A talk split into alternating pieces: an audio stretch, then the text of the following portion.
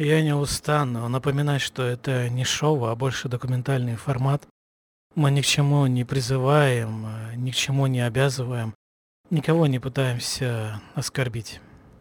Приятного вам прослушивания. Здравствуйте, с вами подкаст «Каменный суп». Седьмой выпуск. С вами ведущий Кума. Мы говорим про НРИ и то, почему она нам нравится. Пытаемся в этом э, разобраться с нашим гостем. Кто ты? Привет. Меня зовут Олег. Я мастер уже года три. А как игрок мне уже, наверное, лет под 10. Как-то так. С чего ты начинал? Системы, текстовки, клиент РП или что другое? С собственно, э, если обобщить, то можно сказать так. Чем э, дальше моя история РП, тем более мне стыдно за это. Собственно, начинал я, как и многие игроки, с э, форумных текстовок. Тогда мне было, наверное, лет так 9, наверное. В основном это были текстовки по Наруто, и я там откровенно страдал фигней. Это... Там было мало приятного, но это был опыт.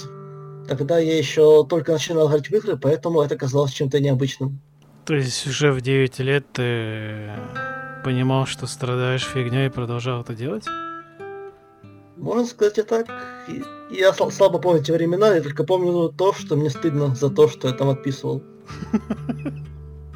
Ну, а чё мог написать? Чё мог играть 9 лет, серьезно? Кто его знает. Что было дальше? Ну, потом, правда, забил на это и пошел играть в кучу разных ММОшек. И только года через 4 вернулся в РП. И тогда уже это можно сказать, что это был серьезный РП.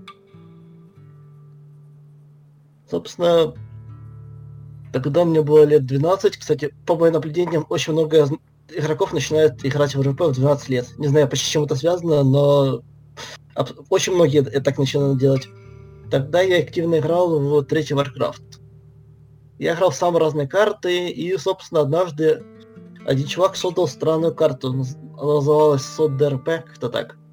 Я зашел туда, я не понимал, что это. Один из, э, из игроков сказал, типа, го попробуй, я тебе покажу, что это.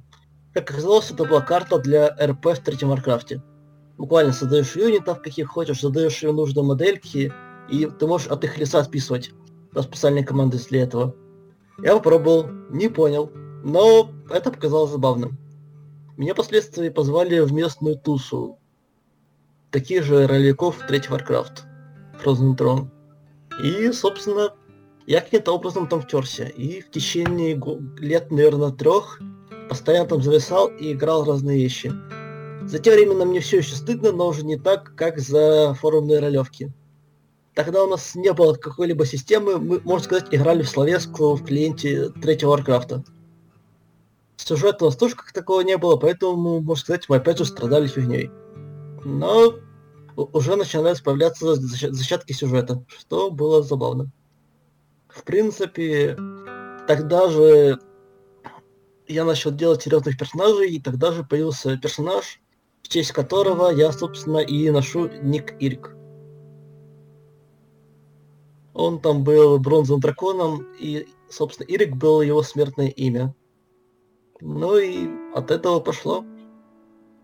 Впоследствии я начал интересоваться миром Варкрафта, в который играл лет, собственно, уже пять к тому моменту, и узнал о том, что в, в World of Warcraft, Вове, оказывается, оказывается, тоже есть РП. Буквально целые пиратские сервера, связанные с этим. Ну и я решил попробовать. Собственно, Во первый сервер... Было? Мне лет, наверное, было это 15-16, наверное, на скидку. Uh-huh. Ну, ну да, где-то так. Сервер назывался War Scrolls.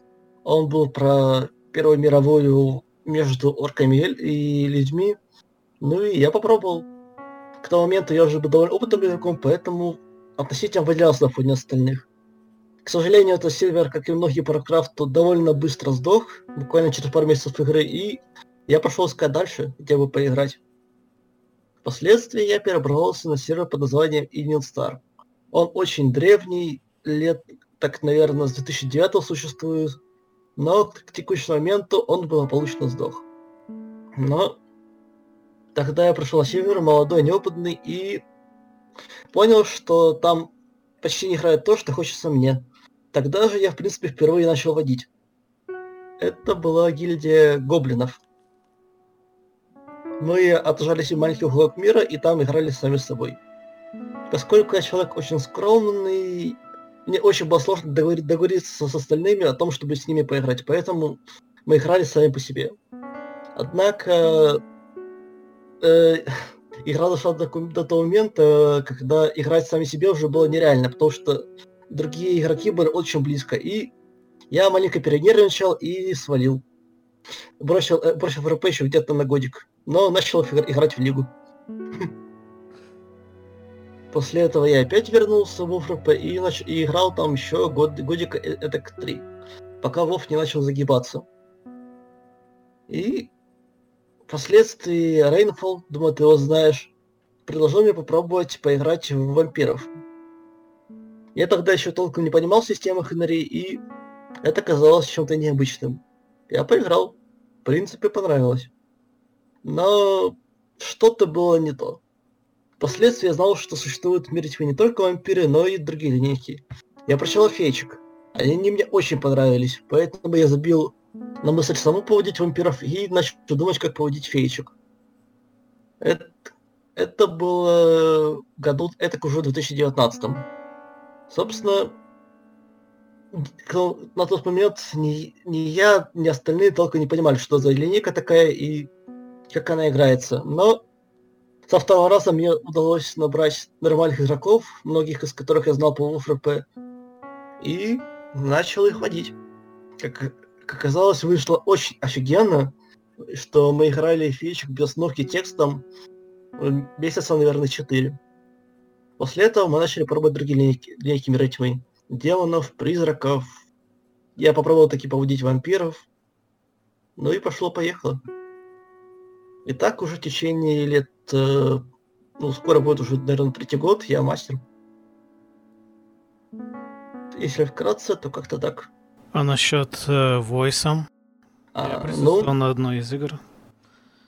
Собственно, длительное время я водил текстом, но примерно после того, как, мы закончили играть Фейчикс, начал случаться определенная такая, что текстовые игры стали постоянно умирать. Игроки постоянно, постоянно начали терять интерес, а поскольку я очень завишу от э, интереса игроков, то у меня пропадало вдохновение, и я начал забрасывать эти игры. Одни за другим, одни за другим, и после, наверное, пятой или шестой э, заброшенной текстовой игры я решил попробовать поводить войсом. Собственно, феечек на сервере вечерних костей. Получилось неплохо. Да, кстати, к тому моменту я, опять же, попробовал поводить войсом, по-моему, демонов. Опять же, получилось неплохо. Ну и последнее время, окончательно разочаровавшись в текстовых играх, я перешел на новый формат. Основные события мы играем войсом, но некоторые социальные моменты можно отыграть и текстом. Ну, уже по желанию. Таким образом, игроки не теряют интерес играть, а я не, не теряю интерес водить. По-моему, все довольны. То есть это комбинированный формат, да. э, voice-текст. Да. Я просто слишком, слишком много времени играл текстом, чтобы так быстро от него отвыкнуть. Voice это что новенькое для меня. Тем более, я очень редко слушаю чужие игры войсовые, поэтому считаю это абсолютно свежее ощущение. Почему-то мне не получается воспринимать чужие игры. Я послушаю минут 10-20 и ухожу, потому что неинтересно. Не знаю почему. Неинтересно слушать? Ну да-да-да как-то интереснее, когда ты сам описываешь мир, смотришь, как игроки в нем действуют, и для воображения это более ярко, чем когда ты слушаешь уже какую-то э, чужую игру, на которую ты никак не можешь, не можешь повлиять. То есть ты также и с медиа взаимодействуешь? Или не взаимодействуешь? Ну, там, Нет. фильмы, музыка, игры. Нет, э, это касается именно РП. Другое медиа я вполне слушаю, особенно музыку последнее время я стал очень меломаничен. Особенно если это, если это касается мюзиклов. Их я что-то прямо уже обожаю. А вот игры, да. Их я предпочитаю играть и не смотреть, и не слушать. А компьютерные игры, фильмы? Фильмы иногда смотрю. Игры в последнее время запал играть в игры у меня, можно сказать, пропал, поэтому, опять же, не особо играю. Но иногда бывает. Чтобы время потянуть. А почему они стали не так интересны, как раньше? Возможно, я вырос.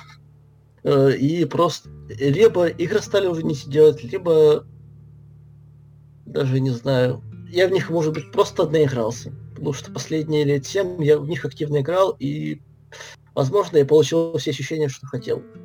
Ну, разве что, как всегда, кооперативные игры все еще приносят удовольствие, поэтому в них я стараюсь играть. А как ты, ну, возвращаясь к твоим истокам, mm-hmm. к Наруто, даже без него, э, ты просто играл, потому что хотел общаться, или... Ну, в 8-9 лет я был диким фанатом Наруто и с радостью поглощал любой контент, связанный с ним. А тут оказалось, что есть такие же игроки, и они даже пытаются играть по нему, и даже не просто за комиссией персонажей, а пытаются сделать что-то свое. И меня это взбудоражило на тот момент. Это казалось чем-то невероятным для восьмилетнего пацана. Угу, то есть в основном на волне фана такого да. общего. Э, в принципе, как, да, в принципе, как только я забил на Наруто, я забил и на формулу текстовки. То есть ты очень долгое время любил Наруто? Да, с 80 лет я был прям диким фанатом Наруто. Очень просил родителей купить по нему всякие новые серии. Круглосуточно их смотрел и активно его обсуждал с одноклассниками. Но с определенного момента я стал аниме ненавидеть и на него забил.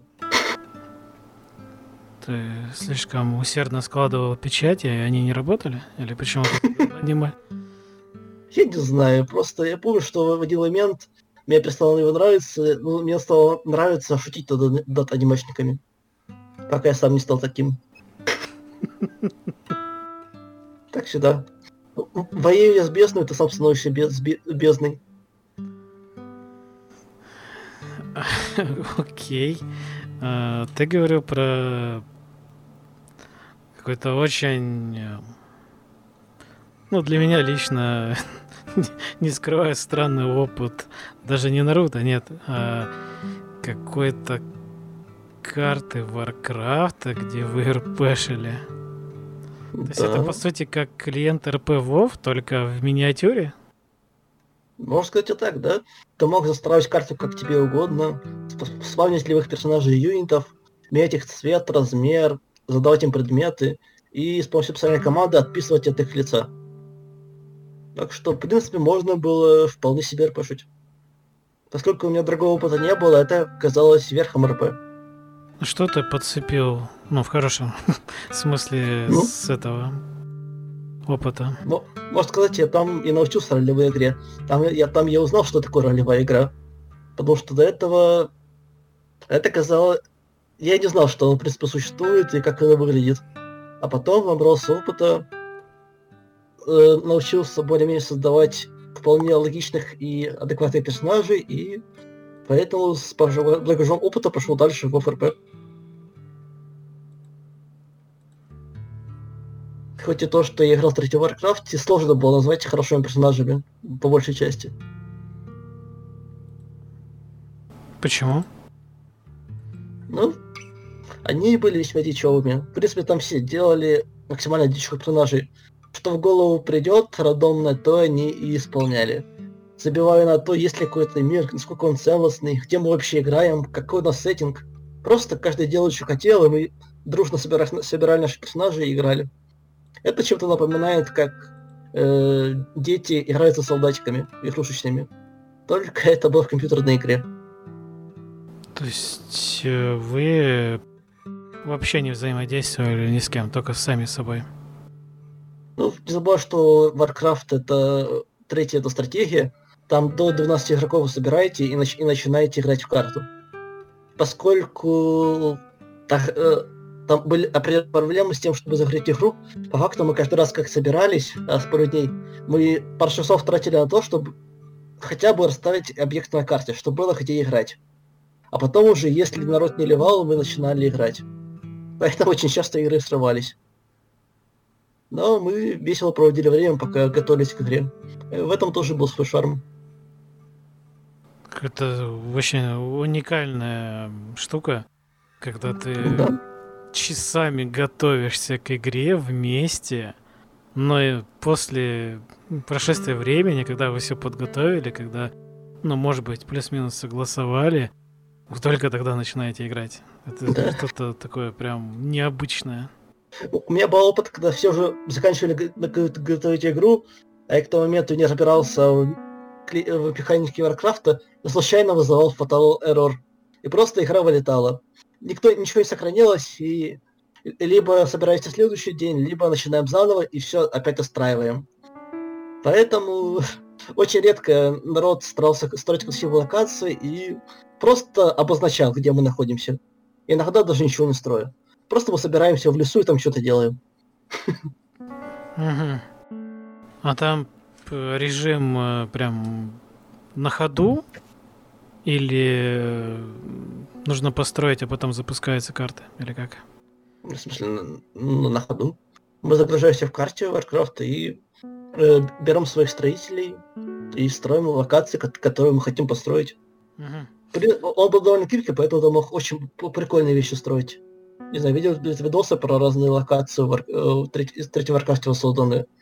Там можно охренительные вещи делать. И иногда это даже делали у нас. Но вряд ли до игры просто из эстетического удовольствия. Это мне напоминает Neverwinter первый. Если ты знаком, там был инструмент mm-hmm. для геймства. Можно было создавать mm-hmm. локи, прописывать связи, перемещать, там NPC и все mm-hmm. такое. Но там была группа игроков, ну, только типикал ДНД и мастер. И не один, может быть, по-моему. Вот. В принципе, в принципе, да, это типа того, только за одним но. К сожалению, э, в старых версиях э, с ОДРП карты не сохранялись, поэтому каждый раз надо было заново создавать локацию для игры. А в Neverwinter ты просто сохраняешь локацию и в любой момент с игроками туда залетаешь. Это поудобнее, очевидно. А какие у вас были там э, сценарии, сюжеты? На что вы ориентировались? Как, как я уже сказал, каждый делает своего любимого персонажа, и мы их закидываем в одну локацию и пытаемся придумать, чем бы они могли вместе заняться. Мы сами себе придумали врагов, у нас не было какого-то мастера, мы сами себе были мастерами. Просто кто, кто что удумал, тот и начинал это делать. Какие основные Поскольку... темы? Ну, в основном, те, кто более-менее понимали, где, что они играют в Warcraft, они пытались играть в Warcraft. Э, брали персонажей из Warcraft, локации оттуда пытались воссоздать, и пытались сделать что-то связанное с этим миром вы в определенный момент вы очень полюбили драконов. И, и буквально каждый сделал себе дракона, которым и начал играть.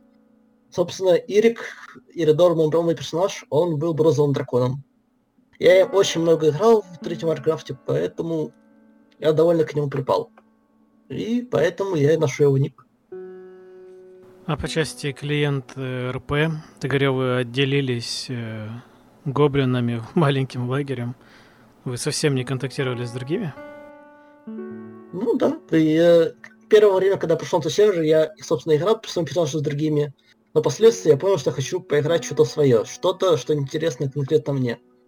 А поскольку, как последствия, я пришел к выводу, что никто не будет играть то, что ты хочешь, поэтому вводи это сам. В принципе, тогда я так и поступил и создал свою гильдию. На удивление, первое время там было дофига народу, человек 10-12 в одной гильдии, которые играют разом. Для меня это было шоком. Последствия, конечно, рассосались, но было забавно. Я никогда толком не водил, и тут нужно было водить целую толпу народу разом. В принципе, для WoW это нормально. Там полноценные мастера бывают, водят по 40 человек вместе взятых. И даже пытаются всем доставить fun какой-то. Как эти первые шаги мастерения, ну, не считая карты Варкрафта, как у тебя ощущения, когда стоят люди и ожидают э, твоих действий. Это было страшно. И, как я сказал, человек довольно скромный, поэтому мне очень страшно общаться с незнакомыми людьми. А тут я пришел на незнакомый сервер, все старые знакомые остались в ФРП, и мне надо было водить целую толпу непонятных людей. Кто они такие, чего они хотят. Я, я только с парочкой из них познакомился. И тут мне нужно было понять, как, как всем сделать интересно. Ну и я попытался, импровизирую. Я вообще люблю импровизировать, поэтому что-то-то вышло. Ну и, по-моему, даже вышло даже неплохо. Потому что те, кто мне играл, а, им было вполне интересно. И они вполне благодарили за игру. Что, как по мне, более, более чем достаточно. Сколько ты в клиенте РП задержался? Так, ну сначала я поиграл полгодика, потом ушел в лигу на год и играл еще года три. Где-то так, да. Три с половиной года. За это время я обзавелся большое количество знакомых. Часть, часть из них, собственно, стали моими постоянными игроками, в... которые до сих пор у меня играют. Это, это классно. А затем... Собственно... Да, собственно, в ФРП это уже тот период, когда я не особо стыжусь, что играл. Поскольку я тогда уже понимал, как играть, кем играть, и активно продвигал свою тему. Какое-то время я даже брал роль мастера на этом сервере. Но это было на тот момент, когда сервер умирал, поэтому толка особо не было. Но там, можно сказать, я стал полноценным ролевиком, который умеет играть а не просто играться. А впоследствии, как я уже сказал, э, в ФРП для меня себя исчерпало, и я начал искать другие источники, которыми ставила РП в Дискорде. Продолжай. А что насчет э, полноценного РП игрока? Что, что ты подразумеваешь, если полноценный? Ну, можно в принципе, э, можно сказать и так. Неполноценными называют новичков, которые только пришли в ролевую игру и еще не втянулись, не, не понимают, что происходит, как играть, как создавать персонажей, как их, сделать, как их делать наполненными каким-то смыслом, а не просто ты сделаешь личку лучницу и отправляй ее в бой. Собственно, я научился работать над персонажами. Это, по-моему, глав... главная задача для игрока. И ты продолжаешь развиваться или ты достиг своего зенита славы? Нет предела совершенству, но как и игрок, я, наверное, можно сказать, умер, потому что, став мастером, я разучился быть игроком. Я везде начинаю думать как мастер, и игра обычным игроком мне уже не доставляет такое удовольствие. Но как мастер я, да, думаю, развиваюсь. Постепенно, постоянно ворую остальных фишечки и пытаюсь их себе адаптировать. Да, ворую не стыжусь. Честный вор. Да. И я же их не, не по-настоящему, я адаптирую. Как мастер, э, ну, я, наверное, понимаю это. Э, по причине того, что сам практически не играю, и играть мне уже не так интересно. Иногда, конечно, хочется, но э, такая большая редкость. И у меня это связано с тем, что я могу играть за кучу всего. Я могу играть за мир, за сам мир. Я могу играть за, за персонажей. У тебя нечто подобное? Ну, изначально причина, как я бы сказал, я, я, я люблю играть то, что редко массово играют. А поскольку никто не будет вводить тебе то, что конкретно хочешь ты, то у тебя два выбора. Либо ты смиряешься с тем, что играют, играют все, играешь какую-нибудь дандеху или вампиров, либо начинаешь вводить сам. Поэтому я стал мастером. А впоследствии уже случилась профдеформация. Просто как, у меня проблема, что когда я игрок, я очень быстро теряю интерес к игре. Просто если игра начнет затягиваться, то просто дальнейшая игра становится мучительной. А когда ты мастер, ты держишь в голове весь мир, даже вне игры его как-то дополняешь, и поэтому у тебя постоянно держится интерес. Особенно если игроки проявляют заинтересованность. Это дополнительно тебя вдохновляет, чтобы ты продолжал делать, что ты делаешь. А когда ты игрок, ты ну, просто играешь. Что-то, что, что там такого? Ага. Так, очень интересные моменты, я их отметил, но мы вернемся чуть позже. Как ты считаешь, можно ли развиваться в клиент, э, ну, РП ВОВ вот этом? Конечно, я знаю очень многих игроков, которые туда пришли без опыта, а в конце концов вышли довольно опытными людьми. Не-не-не, Раска... продолжают именно там вариться до бесконечности. А, ой, если говорить про то, что сейчас, то мне жалко тех, кто там решил остаться. Все хорошие игроки ушли, а, а те, кто есть, они не особо желают развивать культуру РП. И, можно сказать, буквально варятся в своем котле, без особого развития. Плюс некоторые сервера явно сделал, сделал упор на то, чтобы стричь донаты с игроков. Там и такое есть. Ну, то есть, э, получается, определенный момент идет развитие, движение, затем бац, и оно обрубается. Да, собственно, WoW начался с группы тех, кто просто хотел попробовать поиграть за своих персонажей только более серьезно, как-то отыгрывать, что не делают. Впоследствии все стало усложняться, усложняться. Некоторые решили, что некоторые стали довольно элитарными и плохо принимать новичков. Некоторые решили сделать упор на новичков без особого желания делать какую-то серьезную сложную игру. В принципе, э, со временем можно сказать, что элитарные группы выбрали, и остались только те, кто ориентированы на массы. В принципе, это, наверное, и правильно. Хоть и уровень игры от этого сильно страдает. Ты долгое время играл, не зная про настольные ролевые. Очень долго. Я, собственно, о них впервые узнал года три назад, э, когда меня позвали играть в вампиров Маскарад. До этого слышал, что где-то есть так, такая вещь, как-то под названием ДНД. Что это, без понятия. Наверное, какая-то типичная настолка. Ничего интересного. Что бы изменилось, если бы ты раньше встретил именно настольную ролевую игру? Попробовал я. Учитывая, что я с детства, видимо, проявлял интерес к настольным играм, я бы, наверное, попробовал. Скорее всего, ту же ДНДху, стал бы фанатом DnD, и, не знаю, перешел бы в другие системы, скорее всего, перешел бы. И, в принципе, возможно, прошел, прошел бы тот же путь. А может быть и нет, кто знает. Ну, то есть тебе не горестно, что ты провел это время в этих э, клиент RP и Варкрафте? Третьем как, говори, как говорится, время проведен с удовольствием, зря проведенным не считается. Я стал опытным игроком, так или иначе, так что чего жалеть? Позитивненько. Да. Плюс, так или иначе, были хорошие моменты которые до сих пор упоминаются, были мои любимые персонажи, которых я люблю по сей день, которыми даже иногда бы мог бы поиграть, но, увы, сейчас особо в Warcraft играть желания нет. Только отдельных персонажей. Дальше ты говорил про текстовочки. Ну, И... в принципе. Угу. Давай, давай. Продолжай, продолжи, продолжи. Э, специфика этого формата игр? Как ты можешь ее обозначить? Ну, в принципе, я играл текстовочки вплоть до последнего года.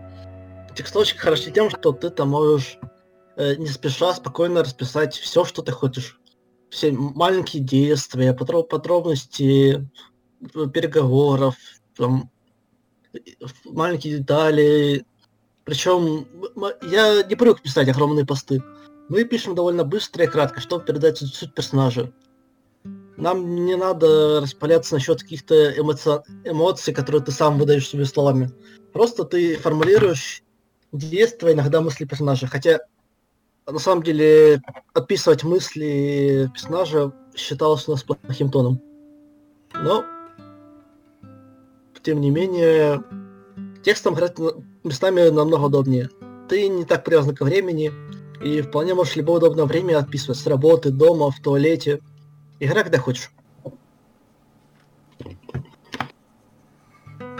Как-то так.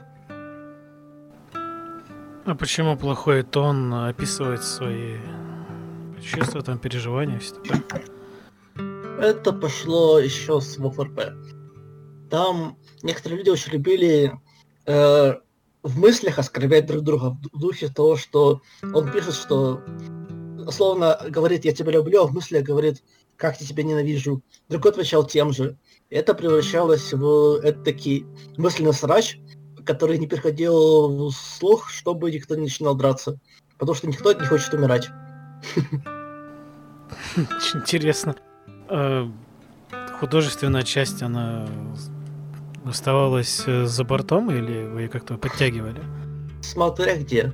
Когда мы играли в Warcraft 3, художественной части не было. Просто мы э, бес, беспорядочно писали слова персонажа и двигали их модельки. И там уж кто как понял, кто как действует. В, в группе уже на, начал появляться смысл. Э, некоторые люди э, были люди графоманы, которые очень много постов делали за раз с подробностями действий персонажа. Но в целом мы считали, что правильно вкратце описывать то, что ты говоришь, и вкратце, что ты делаешь. А вот когда я перешел уже в Discord RP, там уже было хорошим тоном поподробнее писать э, свой персонаж, его мысли, его поступки. И... Но желательно, опять же, не превращать это в огромную стену текста, который невозможно читать. Поэтому, если описывать лаконично, то это хорошо. Лучше, чем просто говорить «я бью топором». Какие, как тебе кажется, темы лучше работают в текстовках? Темы, сеттинги, жанры? Все то же, все то же, что и Voice на самом деле. Разница не то, что в жанре, а в отношении игроков к этому. Хотя я бы сказал, что Voice намного удобнее отыгрывать экшоновые моменты, в то время как текстом более социальные вещи, э, диспешные и все такое. Голосом ты не всегда можешь хорошо именно интриговать, хитрить, убеждать кого-то. В то время как текстом ты можешь спокойно распылиться, как персонаж э, выдумывать всякие схемы, как он придумывает обман и так далее. Собственно, скажем так, текст для неспешных игр, э, voice для скоротечных. Вот. А что насчет эм, какого-нибудь эмоционального пушинга одного игрока? Ну, а, ну, один игрок пушит другого. Что значит эмоциональный пушинг? Ну, когда он начинает продавливать, э, скажем так, голосом. Что, что ты замолчал? Давай, давай отвечай мне. Что ты действительно вор там, или действительно виноват, или что-то ну, еще? На, на самом деле это можно делать текстом. Э, и там, и там... Давление это все равно не ощущается в полной мере. Ну, и там и там персонажи могут умереть или пострадать. Это все понимают. Никто не хочет, чтобы их персонажи, их персонажам делали плохо. Особенно, если они могут умереть. Поэтому и там, и там это работает. Но и, и голосом ты можешь надавить именно на самого игрока. Это не всегда хорошо, но тоже бывает полезно. Ты прям очень лоялен ко всему. Да, я человек простой, я ко всему отношусь довольно просто. Voice, как ты с ним взаимодействуешь? Какие-то сильные его стороны, кроме тех, которых ты назвал ранее? Потом. Voice. Сильные стороны, ну, как я сказал, там э, довольно удобно делать резкие вещи. Там игры не заставятся, если правильно себя вести, и можно постоянно поддерживать интересы игроков. Э, поэтому они очень редко умирают из-за отсутствия интереса. Потому что там можно делать постоянно какие-то события. Это, по-моему, главная сильная сторона э, Войса. Ну и, в принципе, можно в какой-то мере проявить свои актерские таланты, э, выражать эмоции персонажа самим. И к тому же в некоторых сценах позволяет более действовать отрицать персонажа. То есть у тебя нет полчаса, чтобы ты подумал, что персонаж бы сделал в этот момент. Ты просто берешь и делаешь, потому что сейчас все происходит. Твои игры динамичные, или ты всегда стремишься к тому, чтобы они прям вот были драйвовые и быстрые? Ты, по сказал то и то же, ну, в общем-то, и да. Я стараюсь постоянно поддерживать интерес игроков. Я в основном я делаю игры вокруг как, как, какого-то интересного события. Какой-то ситуации, хочу, хочу, которой хочу загнать игроков и посмотреть, как они будут в ней действовать. Неважно, ваншот это или полноценная хроника. И, собственно, вокруг этого я верчу игру. Моя задача в том, что они дошли до этого момента и как-то из него вышли. Как именно, это их проблема. Я уточню, э, по крайней мере, в моем понимании, динамика — это общая динамика всей игры как таковой, а драйвовые какие-то экшеновые сцены, ну или просто очень что-то скоротечное, это внутренний темп э, сцен и жанра, которые э, выбирают. Ну, я это просто не раскрыл, но окей, в любом случае. Я бы не сказал, что это именно дрововость всей игры, это, возможно, дрововость отдельных сцен. То есть все идет хорошо, тихо, спокойно, но в какой-то момент ты все начинает катиться в бездну разум. Это тоже хороший подход, мне он тоже довольно нравится.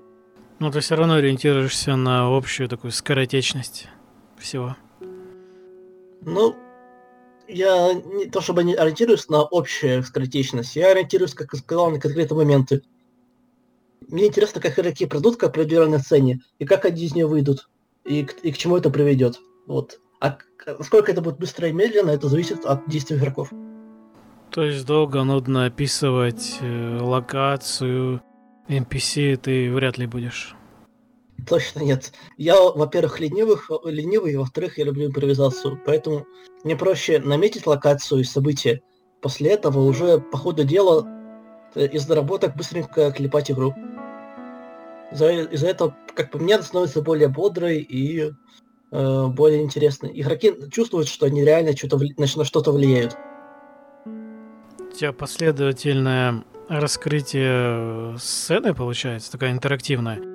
Если ты не взаимодействуешь, то ты можешь не узнать какие-то дополнительные акценты, ну не акценты, а дополнительные детали в сцене, э, перспективу того, ну, ну, как можно взглянуть на те или иные объекты, на NPC. То есть у тебя да, все может... прям вот так последовательно раскрывается. Можно сказать так. Это, можно сказать, скорее всего, даже моя слабая сторона, потому что иногда я забываю писать вещи, которые реально могут, могут пригодиться. Но игроки сами не, не скажут, мастер, а расскажи мне, если это. Иногда все же стоит чуть подробнее описывать, там, и то, где игроки находятся, и, и что происходит. Но в целом, да, я так, я так вожу. Я понял. Ну, я называю это интерактивная экспозиция. Это когда игроки заходят э, в квартиру, и ты им говоришь, самая обыкновенная квартира с гостиной, ну, с гостиной льется свет, остальные комнаты погружены во тьму. Все. И когда игроки Почти. говорят, мы проходим вперед, э, ты такой, только ты делаешь несколько шагов, ты замечаешь это, это, вот это. Ну, если я сразу не продумал, что в этой условной квартире будет что-то интересное, то да. И, и если я э, продумал, то, скорее всего, там изначально уже что-то будет к тому моменту, как они придут. Ну, да, это понятно. Я имею в виду, что сами игроки ориентируют тебя на то, что именно ты будешь создавать в этот момент времени. Да, в принципе, можно сказать и так. Я лишь намечаю общие какие-то детали, а если они хотят что-то конкретное, они узнают, и мы решаем, имеет ли это место быть или нет. Угу. Понял. Ну, теперь Еще яснее стал э, понятие э, твоей динамики, скорости игры, то, что ты вот так вот называешь скоротечностью. Да. Можно сказать, я ленивый, ленивый мастер, поэтому делаю так, чтобы минимально трудиться и минимальная отдача была от этого. Блин, я бы так не сказал. Мне кажется, это подход намного лучше, чем ты будешь сидеть по 5-10 по минут, описывать экспозицию, со всеми деталями, а так ребята могут ходить и сами изучать локацию, NPC, взаимодействие с ним и все такое.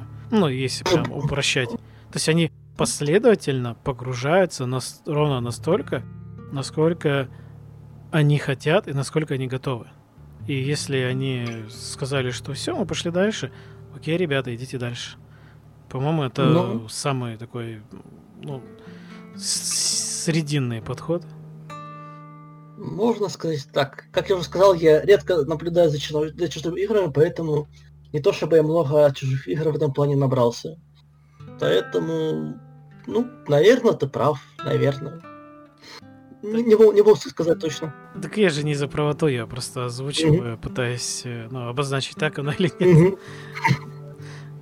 Окей. Mm-hmm. Okay. Uh, ты говорил насчет воровства. Ты А как ты воруешь, если ты не слушаешь чужие игры? А зачем воровать именно игры? Я просто ворую из всего, что пойдется под руку. Игры, фильмы, в первую очередь музыка, какие-то картинки. Просто изучаю все подряд и а, а вдруг что-то мне заинтересует, вдруг что-то мне вдохновит. Сделать какого-то персонажа, сделать какую-то игру, может просто антураж локации. Просто беру это всюду, и рано или поздно что-то из этого мне пригодится.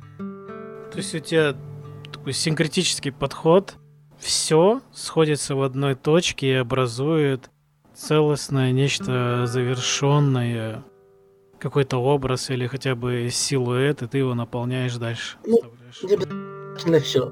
Нет, меня обычно интересует какая-то конкретная вещь. Условно, увидел прикольный арт, например, недавно я водил «Звездные войны», увидел офигенный арт э, хата в шубе с э, очень стильного шапочкой и с жезлом в руке.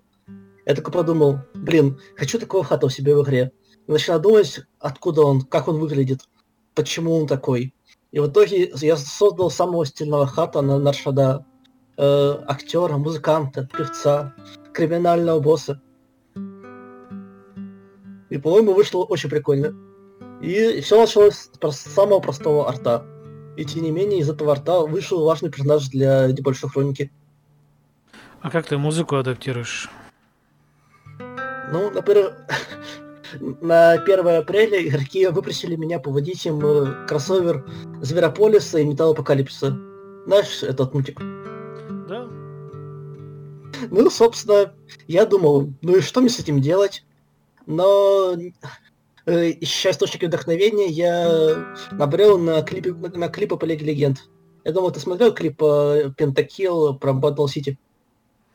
А, да, где они там вылезают из трещины, там, да, да, да, да. и начинают и, все конвертировать в говнище. Я понял, что это оно. Я на основе этого и построю и, и, игру в честь 1 апреля.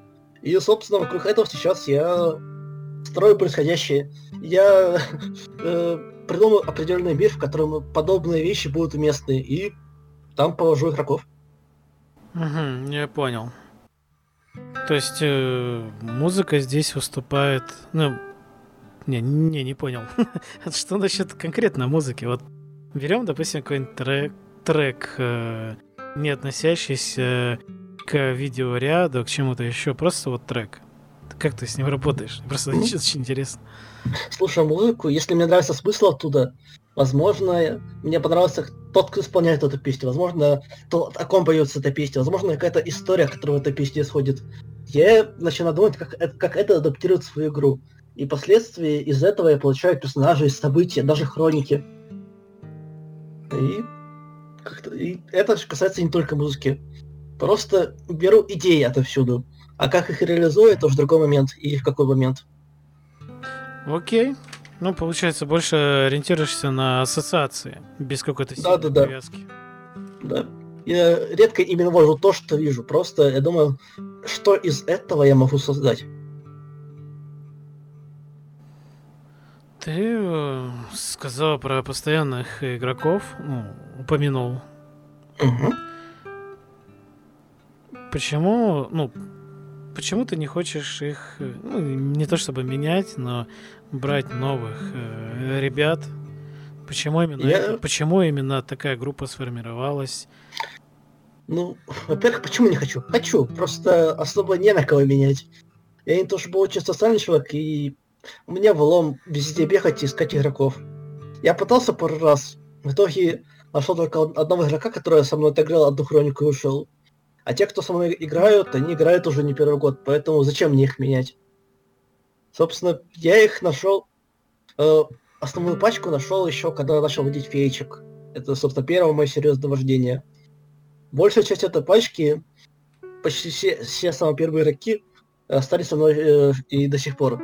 Иногда к нам присоединяются новые люди. Некоторые из них даже сохраняются и продолжают играть с, э, у меня по сей день. И, собственно, вокруг этого костяка я делаю игры, основываясь на том, что не хотят. Потому что я уверен, что они протянут дольше, чем один ватшот. Хотя бы два или три. Уже неплохо. Какие у них э, качества? Как у постоянных ну, игроков? Ну, не, я могу сказать, что положительные отрицательные, но у них обостренное чувство юмора. Они любят доводить сцену до абсурда или комедии. Поэтому у нас не всегда получаются серьезные сцены, но зато иногда у нас получается полностью отбросить э, простейший абсурд и довольно серьезно поиграть. Не всегда, конечно, но когда получается, выходит очень прикольно. Но в целом мы подходим к игре с улыбочкой, поэтому мы очень часто порождаем мемы по ходу игры. Если ты зайдешь на любой из наших серверов, там в закрепах миллион мемов, полученных из наших игр. Ну, тебе не хотелось бы найти группу не то чтобы унылых, грустных, серьезных игроков, но тех, кто, допустим, не так веселятся, ты бы смог с ними играть? Хотя бы, хотя бы ваншот я бы с удовольствием, с удовольствием попробовал бы. Э, пошло бы это дальше, без понятия, но, но опыт это всегда полезно. Поэтому я, в принципе, и здесь. Но вещи пробовать интересно. Так что, если нашлась бы такая пачка игроков, хотя бы ваншотик я бы для них провел. Why not? Ламия входит в эту группу постоянных игроков? Ну, раньше входила, сейчас она как-то держится особняком. А так, да, она у меня играла с самых моих первых феечек. Самая первая партия, которая еще тогда не удалась. Но и довольно долго она мне играла. Но сейчас как-то она ушла на вольные хлеба. Войс э, затянул ее в бездну ролевизма. Да? Я восемь ее водил всего раз, так что да. Она ушла от меня. Что скажешь про первое вождение феечек? Ну, ты обозначил как серьезное. Ну, тогда я совершил, наверное, свою ошибку. Я взял кучу рандомных людей, которых особо толком не знал, и попытался их поводить. В итоге все пошло наперекосяк. И мы успели отыграть только один игровой день, и все ушло. Э, но зато я тогда получил один из моих первых опытов о том, что лучше импровизировать. Потому что я буквально построил целый город э, вокруг приюта, в котором происходила игра. Я э, примерно подумал все остальные локации, кроме одной – леса. Я подумал, что я займусь им этого потом, потому что ну, кому нужен лес в самом начале игры? Кто туда пойдет? Угадай, куда пошел первый же игрок, первый же день, первым же действием. Вот буквально, ничего особо не написал, первое действие. Я иду туда. Да, в лес. Ну, это всегда работает. То, что ты не, не сделал, не продумал, э, как будто бы ребята, не знаю, телепаты или как-то суще- существует ноосфера, это такой закон подлость, он почему-то работает, ну, крайне часто. Вот именно, но это было просто максимально показательно, потому что я придумал более-менее все, кроме этой локации. Потому что я был уверен, что туда никто сейчас прямо сейчас не пойдет. Я еще успею там продумать. Да нет. Сразу же туда пошли. Сначала один, а потом туда еще пара игроков пошла. Забив на попытку моего сюжета. То есть ты потом перенабирал, да? Ну, да, там большая часть очков отвалилась, некоторые просто конфликты личности. Впоследствии я набрал много новых игроков, большинство из них мне незнакомых, но среди них из тех, кто тебе известны, это были Динки и Лами. Остальные... Э, их я подобрал из ВОФРП. Просто э, чатики для игроков сказал, эй, не хотите ли, не хотите ли попробовать что-то новенькое? Пара желающих нашлась. И, собственно, с ними я начал играться. А потом потихоньку начали объявляться новые игроки. Итак, мы провели две хроники по фичкам. Ну, как ты работаешь с, с конфликтными игроками? Ну, можно сказать, что я терпила. Я максимально не конфликтный человек, поэтому любые попы... большинство попыток со мной конфликтовать я игнорирую и стараюсь сводить на нет. А вот если э, конфликтуют мои игроки, то с этим сложнее. Пародию я не знаю, что с ними делать. Я пытаюсь их помирить, успокоить. Но, к счастью, все конфликты игроки, которые у нас были, они как-то ушли из игры, поэтому остались только те, кто довольно дружные, и можно с ними спокойно играть. Можно сказать, я ничего не решил, все решилось само. Окей. Угу. Ладно, не Скажу буду, так. не буду А, шутку а, про очистилось. Настолько очистилось, что игроки сами пришли. Э, Ты хотел что-то сказать? Можно сказать, что просто организационная часть моя слабая сторона. Поэтому я пускаю все на самотек. Но, к счастью, самотек меня не подводит. Какие темы ты чаще берешь из сеттинги для своих игр? Ой, В последнее время я опустился на все тяжкие. Я пробую все то, на- на что меня придет фантазия. Mass Effect, Звездные войны, супергероика, тот же мир тьмы, что-то абсолютно новое. Я просто хочу попробовать все. Посмотреть, что из этого выйдет. Особенно мне в последнее время нравится делать свои сеттинги. Потому что в таком случае игроки не будут знать, чего ожидать. На самом деле, это, это, можно сказать, это есть причина, по которой я ушел из мира тьмы. Я там особо сейчас не вожу. Потому что там сложно удивлять игроков. Просто что бы ты ни сделал, всегда найдется начитанный игрок, который скажет, ага, я знаю, что ты задумал, и, и часть интриги просто сойдет на нет. А вот когда ты вводишь свой сеттинг, игроки не знают, куда они попали, и, и что от этого стоит ждать. Ты даешь экспозицию, они примерно из этого представляют себе, что тут есть, что тут нет. Что-то из этого действительно тут есть, а что-то остается для удивления. И как по мне, так, так получаются более свежие эмоции. Ты делаешь упор на удивление, на этот вау-эффект, или как? Ну, можно сказать и так. Просто мне кажется, когда игроки знают, что вокруг происходит и что их ждет, то интерес не такой сильный. А когда неинтересно игрокам, неинтересно и мне. Поэтому я делаю так, чтобы было интересно. Разве игроки ну, не то чтобы должны, должны, не должны, а они же могут отключать метагейм и делать фокус именно на истории? Понимаешь, даже если ты отключишь метагейм, ты на подсознательном уровне будешь понимать, что происходит. Если ты прочитал, что в этом мире тьмы что-то что есть, ты определенно будешь это уже пытаться привязать к тому, что происходит. И если это совпадет, то все, ты это знаешь. Даже если ты думаешь, что ты играешь, что ты это не знаешь, то так или иначе ты подсознательно будешь понимать, что это так. А это не так интересно. Ты прям прослеживаешь работу подсознательного на играх? Ну, можно сказать и так. Я не то чтобы сильно анализирую, я просто интуитивно скажу. Если игроки не знают, что всего метаплота, то а- они с большим интересом будут изучать мир. Это, и по-моему, это вполне себе работает.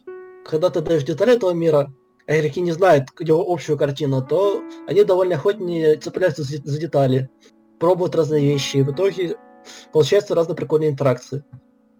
Лучше всего мне это, по-моему, получилось в персоне.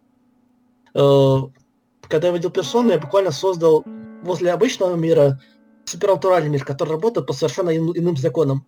Игрокам пришлось подетально, шаг за шагом пытаться понимать, как он работает, что в нем делать, как его подчинять своей воле. И в конце концов вышло очень интересно. Блин, столько вопросов, я аж хочу все, все и сразу задать. Не стесняйся. Хорошо, постараюсь унять дрожь в коленках. А как ты относишь, относишься к тем, кто Кто годами играет в одно и то же? Привет всем игрокам ДНД-5. Ну, ну, Кибербуллинг? Я к ним не отношусь, скажем так. Я с ними не играю, потому что они не играют то, что интересно, что играю я. Я вообще не люблю играть в то, что максимально попсово. Не знаю почему, у меня просто нет вдох- вдохновения на это. Что насчет персоны? А что от персоны? Отличный сеттинг, По-моему, прикольная система фанатская. Максимально попсово, нет? Не, Вообще, вообще-то нет. Э, Система фанатская, она стала бы популярной, но очень интересна. Плюс она написана на, по системе, ой, культистом которой я, я являюсь. Так что, почему бы не поводить ее? Тем более, опять же, э, систе- система персон предполагает, что ты так иначе создашь свой мир. У ка- каждая часть персона это, можно сказать, отдельная вселенная. Почти как финальная фантазия, но более-менее в одном мире. Каждую часть там свой э, паранормальный мир, с которым интерактируют персонажи. И поэтому можно очень разные прикольные вещи сделать. Например, в четвертой части персонажи попадают в ТВ-мир, то есть э, буквально они залезают в телевизор и попадают в соответствующий мир. Э, в третьей части там э, 25 час, то есть э, после 24 часа весь мир засыпает, и не- некоторые остаются в порядке, но в этом мире начинают происходить странные вещи. И считаю, поэтому каждая часть уникальна. И на основе этого я создал свою персону со своим уникальным паранормальным миром. И в этом прикол. Мгм, понял. Как ты относишься к первой, второй части персоны? Ой, вторую я прошел с удовольствием, господи. Одна из лучших частей. Сюжет там великолепный. Никогда не думал, что можно настолько уместно вписать Гитлера в сюжет. А первую часть я, я, увы, еще не нашел на телефонах. Вот когда появится, с удовольствием, с удовольствием поиграю. А третья, четвертая, пятая? Четвертую я прошел. Я законопослушно купил ее на ПК и прошел. Пятая на ПК еще нет. Третья тоже. Есть, она есть пятая. Ну, только порт. А если ты про Persona Strikers, то это не совсем персона, это слэшер. Это продолжение сюжета, и там от механик персоны толком ничего не осталось. Но игра, не- но игра неплохая. И какая тебе больше всего нравится часть? Наверное, четвертая. Она менее такая а, обширная, более локационная. Там все, происходит в небольшом городке, который ты буквально за игру полностью изучаешь. ка- Домик с домиком, деталь за деталью, житель за жителем. А в остальных частях у тебя большой город, поэтому ты лишь маленький кусочек его успеваешь изучить. Плюс э, персонажи четвертой части, по-моему, самые интересные. Там группа получается самая дружная, самая разнообразная, и там очень яркие персонажи есть. А Shin Megami Tensei? Ну, понятно, что это Megami Tensei, но имеется в виду другие игры. Я понял. К сожалению, не доводилось играть, но, конечно, хотелось бы поиграть в оккультных покемонов. Ну, вроде как скоро выйдет третья часть на ПК. Ремастер. Так что, есть повод поиграть. А какую-нибудь древность откопать, первые части. Ой, я с древностями ре- редко копаюсь. То, что поиграл во вторую персону, это уже откровение. Но, тем не менее, ей удалось меня как-то завлечь. Я сам не понял, почему. Даже сейчас ты не деконструировал этот процесс интереса? Ой, Я просто... Я просто залип и начал на всех парах возможных э, раз за разом играть, и про... пока мне казалось, что игра уже закончилась, к моему удивлению. Несмотря на огромное количество гринда фарма, я просто это делал, чтобы поскорее пройти дальше по сюжету и увидеть, что будет дальше.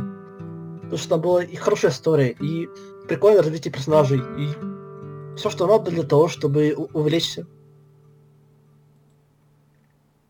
Но если говорить в целом, я не знаю, почему ей настолько мне удалось э, завлечь. Стилистика, может быть? Такая нуарная. Я бы не сказал. Мне четвертая стилистика больше нравится персоны. Персонажи тоже больше нравятся, но тем не менее, наверное, именно сюжет, история, которая происходила, меня больше зап- запала в душу во второй части. Несмотря на всю ту шизофрению, что там происходит. Да там- Абсолютную шизофрению. Да там вроде все нормально. То есть то, что город становится космическим кораблем и летает в космос, где ты сражаешься с э, вышедшим Гитлером, который оказывается э, злым богом, это нормально? Так там вообще-то мир э, полон э, паранормальных хреновин, и там есть агентство, которое распространяет слухи, и эти Смотри. слухи становятся реальностью. И- Если ты э, э, в контексте игры, да, э, это имеет смысл. Но если ты посмотришь на происходящее со стороны, то это абсолютное безумие. Ну, это просто условность мира. Ну, Кто, говорю, кто знает, и- и- может быть, все люди и не видели того, что происходило, и мир как бы скрыло, а- а-ля туманы, как если ты поражен миру, то ты понимаешь, почему твой враг это Гитлер. Если ты, если ты просто человек со стороны, то ты смотришь и не понимаешь, какого хрена происходит. Это выглядит абсолютно безумием. Окей. Оставим э, фюрера и другие игровые условности. Хорошо. Черт, ну блин, это же... Это же все мистика, духи и все такое. А, ладно, хрен с ним. Нет.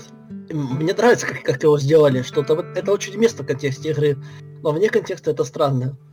Вот, э, это мое мнение. А, все, окей. Угу. Ну тогда, тогда да. Тогда это да. охрененно странно. Да, так-то осушая мифы и слухи, это прикольно, да. Мир тьмы. Почему тебе понравились очень сильно феи, и почему они тебе перестали нравиться? Ну, именно... Феи мне нравятся не перестали. Мне, мне перестала нравиться прописанность перед тьмы.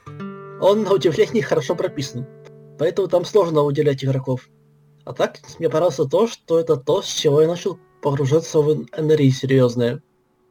Собственно, начал, я начал, как и все люди с вампиров, и начал пробовать что-то новое. Фишки мне понравились тем, что там можно реализовать буквально любой концепт, все, что тебе в голову придет. Все это можно вписать в фейчик, и все это будет более чем уместно. В вампирах такого счастья себе позволить нельзя, к сожалению. Поэтому феечка вперед. А потом уже идут призраки. Многовариативность феи это единственное, что тебе понравилось. А что насчет, ну, по крайней мере, по твоим словам, эм, что насчет атмосферы, или она у тебя какая-то другая была, или книжная? Смотри, ну, собственно, многовариативность означает и все это. Если ты можешь сделать все, что угодно, значит, ты можешь и в любой атмосфере это проводить. С любой историей, с любым жанром. Все это очень будет уместно в фичках, поэтому мне многообразие нравится. Другие нитки мира тьмы такого многообразия позволить себе не могут. Ну, тут э, ничего не скажешь, да, угу. абсолютно. А насчет э, структуры, прописанности, там, дворы, вот эта ретроградная херня старая, вот эта феодальная, она тоже тебе нравится?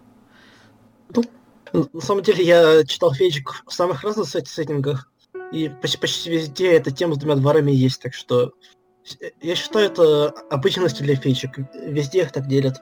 Это пошло еще с, с культурных э, истоков их делили, по-моему, на летних и зимних. Так что, считай, это дань традиции.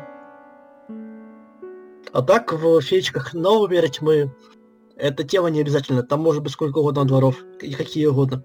Может быть один, их может быть пять. Как, как, как и захочешь. Как те другие обитатели, кроме фей? Под линейки. Ну, опять же, я считаю их частью линейки фей. Все, что ты хочешь, ты можешь развивать в виде либо феечки, либо другой подлинейки. Хочешь какого-нибудь духа, берешь э, этого э, неодушевленного. Хочешь какое-то дикое существо, э, берешь э, обитателя. Хочешь какую-то стандартную феечку, берешь подменыша. Просто все, что угодно умещается в любую из, из этих подлинеек или линейк. У тебя нету какой-то... Ну, ты чему-то одному не отдаешь предпочтение. Ну, ты имеешь в виду любимый линейка или любимый кит? Ну, и то, и то. Если говорить про кит, то, очевидно, нокеры вперед. Самые уважаемые бармалохи в всем мире. И если говорить линейку, то я просто не отделяю ее. Все, все это для меня единое.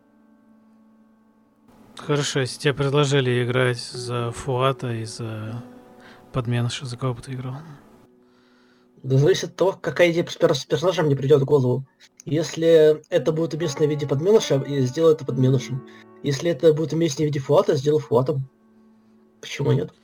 Какой ты лояльный. Нет, я просто импровизирую. Какой инструмент лучше подходит, тот и использую. Окей. Круто, круто. Ну, насчет других линеек.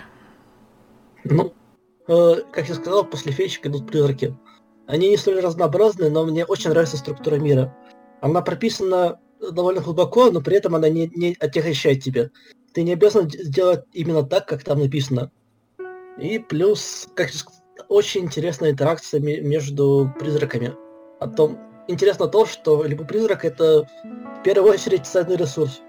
Буквально. Который, который можно использовать для того, чтобы создать себе какой-то предмет. И что вокруг этого строится целый мир. Он похож на реальный мир, но при этом из-за этих особенностей он совсем другой. Это прикольно. А другие линеечки? Можешь по ним пробежаться? Ох, вампиры, я бы сказал, что это моя наименее любимая линеечка. Во-первых, потому что попса, во-вторых, мало разнообразия на самом деле. Мне не нравится то, что весь мир поделен на Камариль и Шабаш, ну и Нархи. Это значит, что везде примерно одно и то же. Это, как по мне, не круто ну, нужно побольше, во-первых, регионов, где свои порядки, свои структуры, свои традиции и так далее. Тогда они будут интересными, а так, мя. Прописывать это, конечно же, не хочу, поэтому играю их редко. Дальше еще одна из любимых нинчик, это, конечно, конечно же, маги. Магов я играю и в клубе в моем городе, и они, опять же, они вторые по разнообразию возле фечек. Ты там, в принципе, можешь, опять же, создавать все, что хочешь любой мага с любой парадигмой. А как известно, разнообразие это круто. Чем больше разнообразия, тем больше у тебя может быть прийти идеи, чем поводить.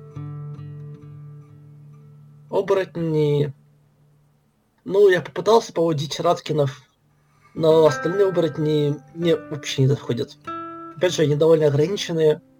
Вся эта тема с, э, ар... с армией добра, противостояние концу света и все такое, там возведено абсолют, плюс племенные традиции. Э, очень много где они присутствуют, а застроение на этом мне не очень интересно. Поэтому, мя. Мумии, к сожалению, в старом мире тьмы они не играбельны, не видя основной линейки, не видя подлинейки, поэтому нафиг их. Орфеи для меня это подлинейка призраков. Соответственно, все то, что я говорю про призраков, справедливо для них.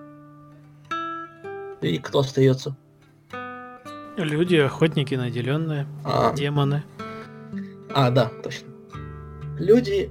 Я бы хотел поводить, потому что мне нравится э, водить простых людей, которые пытаются противостоять сверхъестественному. Они не полагаются на свои суперсилы, они должны использовать свои мозги и пытаться придумать, как решить проблему, а не просто тык-тык, я решу проблему. Но, к сожалению, мои игроки не любят э, играть простых смертных, поэтому особо не довелось мне такое водить. Демоны тоже хорошая линейка. Можно сказать, они под линейкой фей. Потому что они тоже да, очень похожи на феи, но мне нравится то, как прописали им современность. То есть предыстория у них шикарная. У них очень интересно все прописано, и очень много чего можно придумать. Но то, как реализовали их современности, отстой.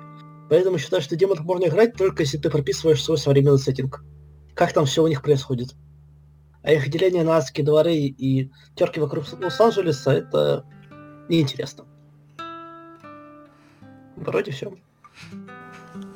Забомбил любителей демонов. Это все под линейкой Ну, это же очевидно еще. Ты, ты что, не демоны? Почти все линейки это под линейкой фей, давно известно. Все понял. Принято. Где-то я такое уже слышал не раз. Рассвет так сами утверждают, значит это правда.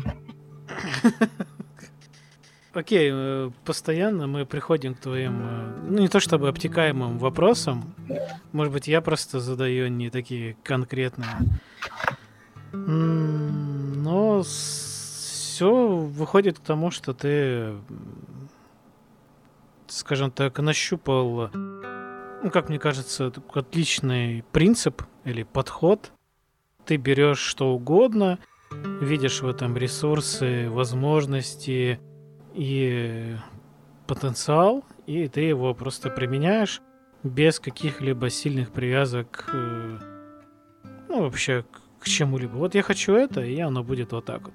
Я использую то, что у меня вот есть под рукой. Видимо, сказывается то, что в реальности я программист.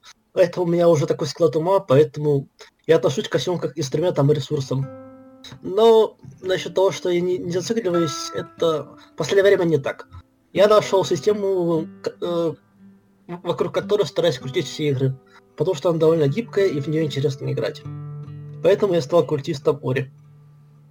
Чем э, особая эта система? Ну, ну если вкратце основные механики. Она, она очень напоминает э, Storyteller, только там э, нормально работает экшен. То есть э, тебе не надо делать кучу бросков, и все такие интересные моменты не решаются одним броском. Поэтому там так, такие же атрибуты, навыки, те же полукубов. Они кидаются по-другому, и из-за этого меняется сама суть броска. И благодаря этому работает и лучшая части сторителлера, и убирается его слабой части. Это дрянная, медленная, скучная боевка. При этом, опять же, бои там очень напряженные, потому что там очень легко убить друг друга. Там в каждой части сел свой хп, и если ты нанесешь определенную часть урона в голову, то цель уже все. Поэтому любое действие является очень важным, и стоит действовать мудро. Так что благодаря этой системе я начал вводить у себя часто боевки.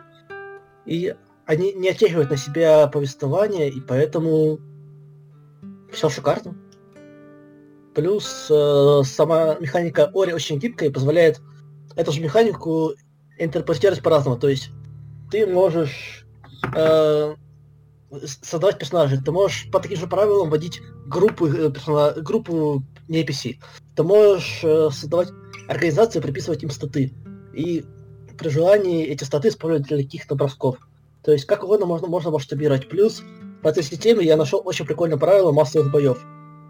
То есть э, ты можешь спокойно э, делать игру вокруг какого-то великого сражения, где игроки будут пытаться что-то, что сделать, а сражение будет протекать само собой, на которое они само собой могут, могут тоже как-то повлиять.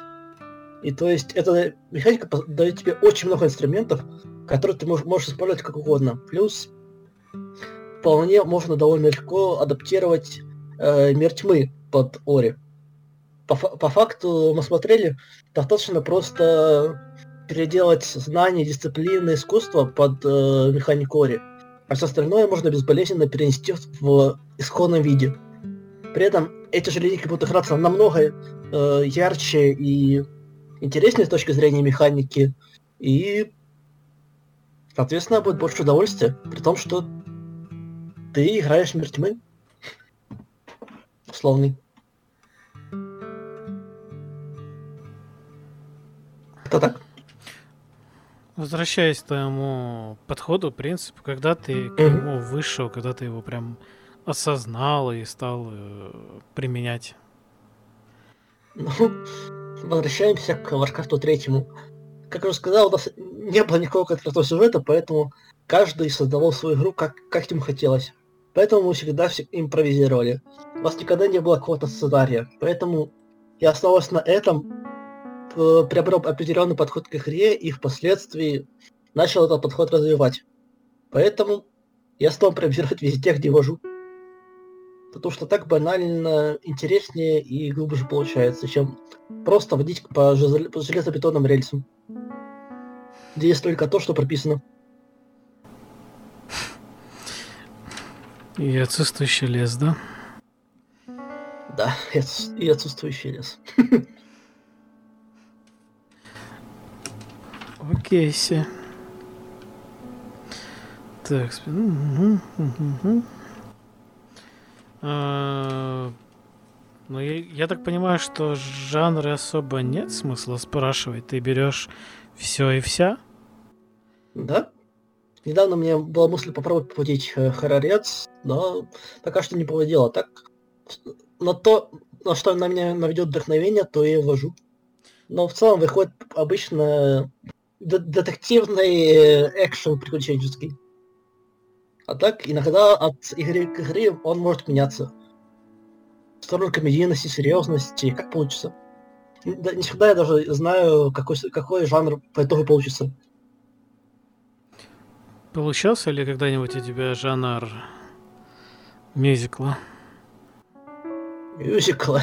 Ну, Наверное, нет. Хотя, возможно, в это, в это воскресенье у меня получится, потому что я как раз собираюсь поводить игру про группу рокеров, которые хотят обратить в рок целый город, которым будут мешать э, представители других жанров. Посмотрим, получится ли. Если получится, будет вполне себе мюзикл. Как ты будешь его выстраивать? Э, как, как ты будешь его реализовывать, э, этот жанр в NRI?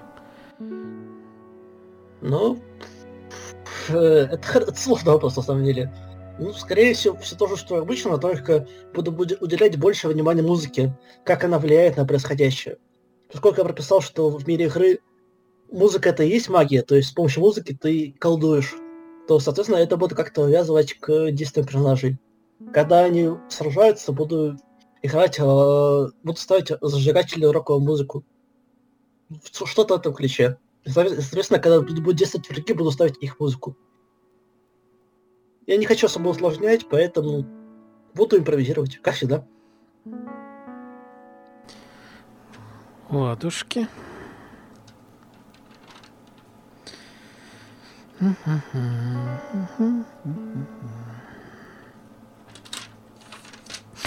Хорошо, тогда я обращусь э, к уже традиционному вопросу. Как ты относишься, если можно так сказать, сообщество э, СНГ э, НРИ? Ну, оно, к сожалению, очень-очень маленькое и очень нишевое. Проблема в том, что тоже дело не в самом сообществе, а в том, как к нему относятся, что о нем знают. Спроси большинство людей из своего окружения, и они не, не скажут тебе даже, что такое ДМД, не говоря о том, что о чем-то другом. Я бы сказал, что СНГ-сообществу стоит ориентироваться на киберспорт. Киберспорт раньше находился в таком же состоянии, но в последнее время он начинает в СНГ выходить как-то в массы. Все больше киберспортсменов начинают появляться по телевизору. Все больше начинает доноситься мысль, что играть в игры это не гиковская тема, а вполне обыденная вещь. И кто хочет, кто угодно может этим заняться. Мне кажется, в СНГ стоит двигаться в ту же сторону. И тогда все будет хорошо. Будет больше игроков, больше доходов у разработчиков игр, и, соответственно, э, прибыль будет расти, будут появляться новые системы, больше сеттингов, больше систем, и все довольны. То есть ты предлагаешь... Э, не совсем понял мысль. А, ну, понятно, ну... что это некая какая-то популярная штука, которая нишевая была и стала вот уже не нишевой, но мне в голову приходит только как это называется, Adventure League по ДНД, где они там Э, от, отчеты, какое-то там мировое событие, что-то такое там происходит, я вот ну, совершенно не в курсе. Я бы сказал, что нам нужен свой Critical Role, где известные люди соберутся и покажут все, всему миру, что играть в настолки это нормальная тема. Что-то вроде Curry, только с более известными людьми и с меньшим трэшем. Без и тогда все пойдет. В том числе, да. Тебе не понравился Итак... Чикен Карри? Первого выпуска нет, третий еще более-менее смотрибелен. Ну, говорю, если сделать более серьезный подход к этому, то можно очень неплохо продвинуть внутри, и все будут от этого только в плюсе. И разработчики, и игроки. У разработчиков будет больше э, покупателей, у игроков будет больше игроков, с которыми, с которыми они могут играть и больше систем, по которым они могут играть. Потому что больше систем будут переводиться. То, что происходит внутри в э, сообществах и разных группах, как ты ну, это оцениваешь? В целом, э, о них нельзя говорить, потому что каждое сообщество, оно свое, само в себе. И их ничто не объединяет, поэтому каждое живет, как, как ему живется. Как говорится, каждому свое. Тебя это никак не трогает, да? Нет. Меня интересуют преимущества только те круги, в которых я ошибаюсь. А в целом судить о том, насколько адекватно у нас общество, не имеет смысла. Все равно ты со всем сообществом э, коммуницировать не будешь, у тебя есть только какой-то круг игроков, с которыми ты имеешь дело. А большего не надо. Да я не про адекватность спрашиваю. В целом, как ты смотришь на это все? Может, ты скрытый деятель НРИ? Тут наговорил, а потом морфер выключаешь и идешь людям рассказывать. Я, я понимаю, что все это надо сделать, но я слишком ленивый, чтобы этим заниматься, поэтому я жду мессию, который поднимет НРИ с колен. А за, за которым мы пойдем. Как я уже сказал, как-нибудь разрекламируют его, поднимет массы, покажет, выведет из ниши, сделает его более узнаваемым, чтобы не было такого, что каждый первый знакомый спрашивает, а что такое ДНД? А, то есть как только в этом, я думал, это какие-то внутренние объединители Ода на бумага ну, местные. Зачем? Пусть каждое сообщество крутится там, как ему удобно. Не надо пытаться им навязать какое-то единство. Только, только хуже из этого будет. А, окейшки. Ну, мне кажется, это одна из таких, э, ну, по, по моему ощущению, нейтральных э, позиций. Она... Ну, я тоже к ней э, относительно недавно пришел. Есть, конечно, да, есть, конечно, некоторые сообщества, которых я избегаю и над, над которыми шуткую, но в целом судить обо всех я не могу и не собираюсь. Зачем? Где-то страдают фигня, пусть страдают. Я вожу то, что мне нравится. Мои игроки должны играть, что им нравится. Все. В чем проблема? А какие ты проекты знаешь? Какие ты смотришь, если ты смотришь вообще? Ну, ты говоришь, что ты игры не воспринимаешь, но тем не менее. Может, какие-нибудь вспомогательные материалы, как стоит лучше? Ну, э, со, со всего мира по нитке, всего по чуть-чуть. Иногда смотрю вечерних костей, как, конечно же, но Сначала не могу сказать, что я на ком-то конкретно заостряюсь. Просто где получится что-то что интересно своровать, там ворую. Где не получится, иду дальше. Быстрый вор. не получилось, я пошел дальше. Да? Блин, но тяжело э, зацепиться за, за, ну, за вопросы, которые должны тебе как-то сподвигнуть чуть больше рассказать. Все очень обтекаемо. Я, я человек простой. Я, э, работает, пусть работает. Да, мне понятно все то, что ты говоришь, и вот подход с импровизацией бесконечной и э, каким-то не супер точным, не супер э, подходом, который находится в определенных рамках, да типа, зачем он нужен? Ты можешь да. создавать эти рамки каждый раз, и да. чем ты проще к ним относишься, тем проще тебе вкладывать эти ресурсы в создание этого каркаса, в котором, внутри которого ты будешь что-то делать, действовать, mm. а уже все остальное, оно прилагается. Все правильно. Я человек не категоричный. Я стараюсь не заостряться на какой-то, на какой-то конкретной теме. Работает, использую, пока работаю. Не работает, пробую что-то еще. И так, пока не найду совершенство, если оно есть. Ну или пока не спробую, не испробую все, что можно. Такой э, ролевой гедонизм. Можно сказать и так. Стало быть, и ролеплей это тебя ну, не, сильно, не сильно так э, коро...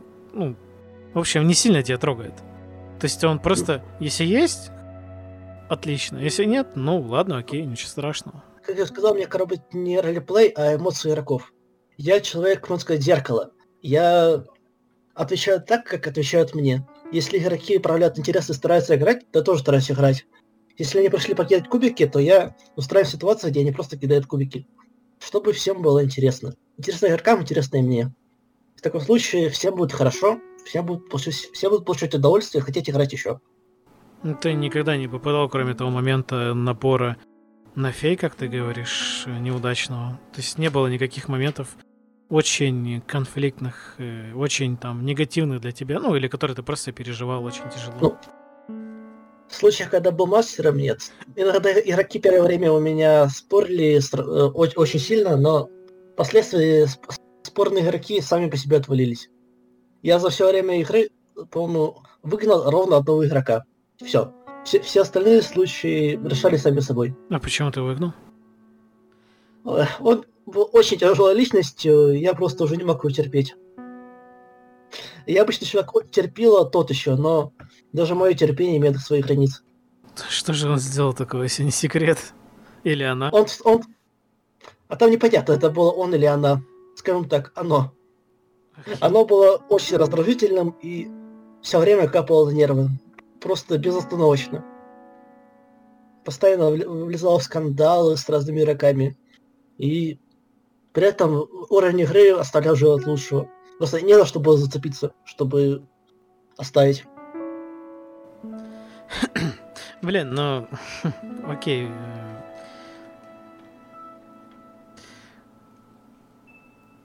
Я бы еще спросил за механику, за работу, но, блин, это же все ответы, скорее всего, будут э, понятные, прозрачные. Но, чувак, вот у нас есть конкретная ситуация, или какую? Давай конкретную ситуацию. Будем, как, я сказал, я, как я сказал, я культист в Unreal Engine. Все то, что надо, там легко реализуется. Все. Там буквально есть куча механик, которые можно адаптировать в, в что, что ты захочешь, под любой жанр, под любой сеттинг. И по нему можно играть все, все, то, все то, что тебе удобно.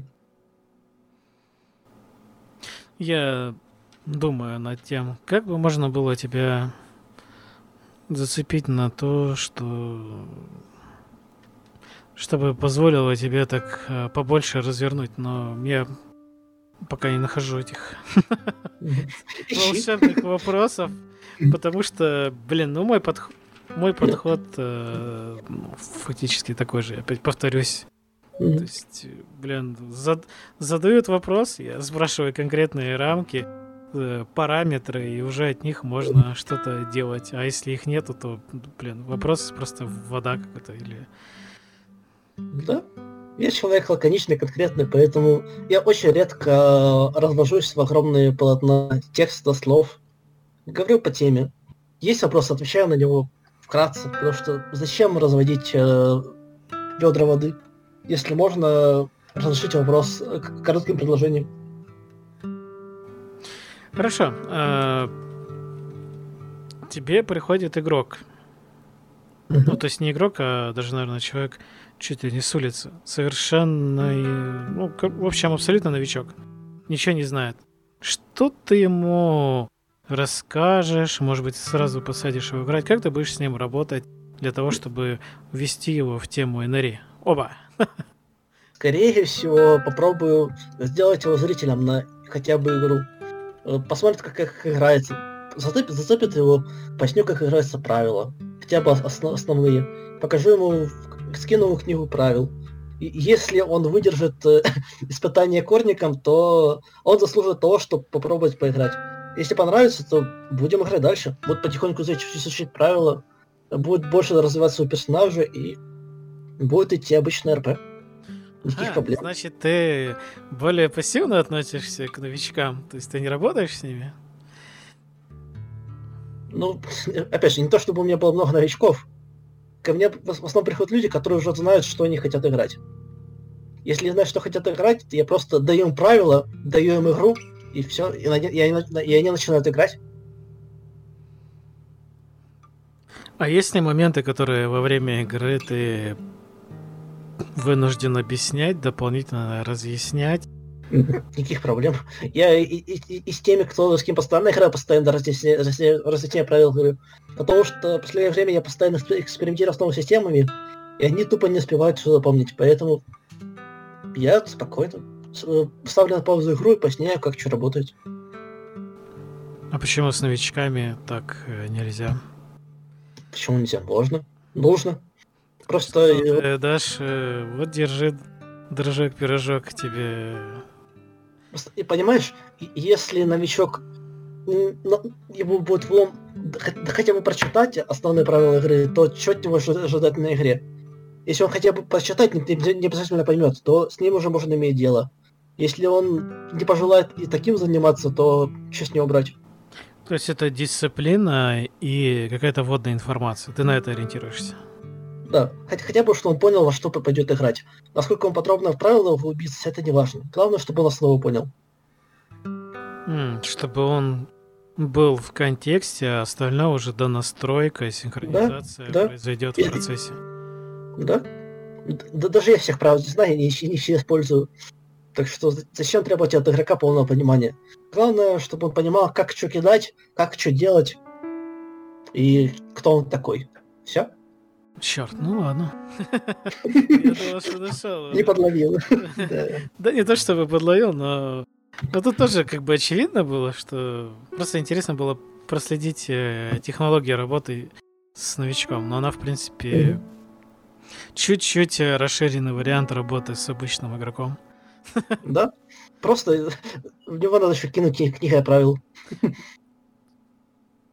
Это я, конечно, абсолютно далек от э, программирования, но это похоже на то, чтобы не плодить сущности. Типа, зачем тебе ты прописываешь да. что-то лишнее, если оно нахер не нужно. Ты да. типа, да, давай самым простым вариантом, чтобы оно точно сработало, и оно работает.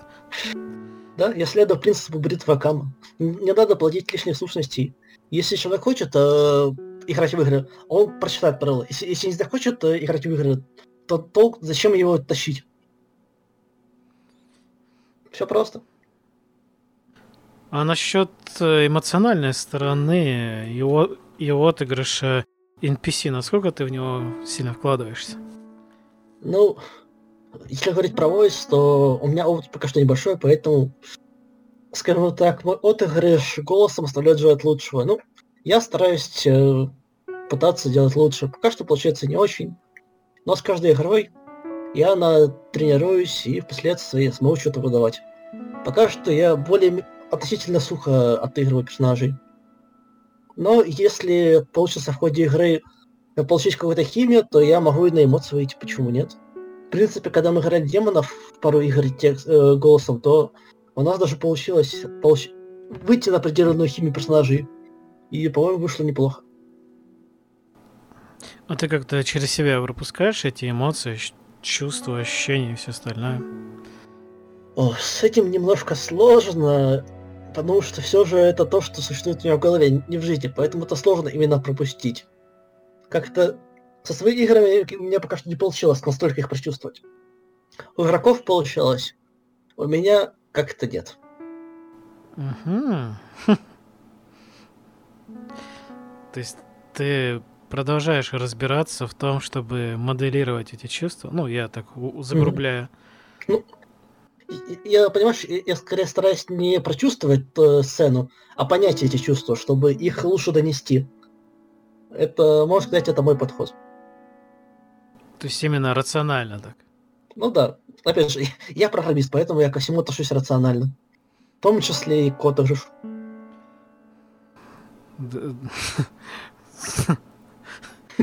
Бог машина победил в тебе? Да. В свое время я, я, может, и был романтиком, но жестокая реальность э, победила. Банальность держала верх. Я стал Даунтейном. И тебе не хочется вернуться сделать поворот? Как я сказал, чем дальше я глубляюсь в прошлое своего роли опыта, тем более мне стыдно. Поэтому э, я бы, может, и не против вернуться назад, но не сильно далеко. Ну, имеется в виду именно к эмоциональной части, чтобы ты там слезы проливал на играх. Ну, не, не то, что тебе построили игроки, а то, что ты расчувствовался, когда играл за NPC, или просто настолько вот выстроил эмпатическую эмоциональную связь э, с персонажем. Я боюсь, я не настолько эмоциональный человек, чтобы до такого доходило. По возможности я стараюсь выражать эмоции, но Именно я выражаю эмоции, а не чувствую сам. Когда-то ваш... Э, как там? Блин, я забыл красивую фразу. Ну, короче, понятно. С бога машина. Все правильно. Слава амнисии. Ладушки, я тогда не стану больше тебя мучить. Да ладно. Пыта... я, я не то чтобы тут пытаюсь как-то выдумать что-то, но я просто думаю, как можно в дальнейшем, если тебе э, приглашать, если ты захочешь прийти, о чем можно, ну, куда можно направить вот этот подход так, чтобы у тебя были задачи для взаимодействия, для решения чего-то, для генерации, э, собственно, вот этих ответов. Не, не потому, что отвечай как можно больше, что угодно, нет, а именно, чтобы они были ну, полезным, это будет очень грубо сказано, чтобы они были в контексте НРИ, при этом они раскрывали очень хорошо тему, и при этом они были чуть более локальны, чем твой общий подход. Ну, наверное, да, в таком случае стоит обсуждать не, не подход игры, а что-то более общее, допустим, особенности сеттинга, особенности построения сеттинга, ну, что-то в этом духе, что-то не, не связанное конкретно, возможно, с личным опытом. Всем, кто дослушал до этого момента, счастливо. И до следующей встречи. Если, конечно... Всем пока. Господин Эрик, ты возжелаешь. Зови, и я приду. Сквозь злые ночи.